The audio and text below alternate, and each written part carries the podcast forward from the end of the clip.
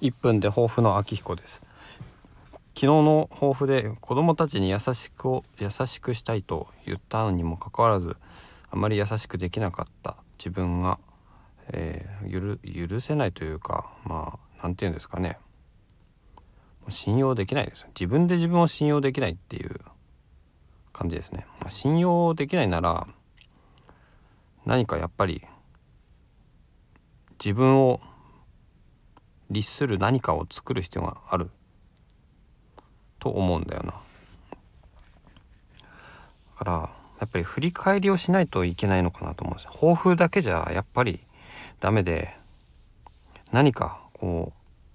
う、まあ、やりたいことに対してそれに対してできたのかできないのかじゃあできなかったら何なのかっていうのを見直しをしてそれでまた新たな抱負を立てないと何も変われないんじゃないかって思ったという話でした。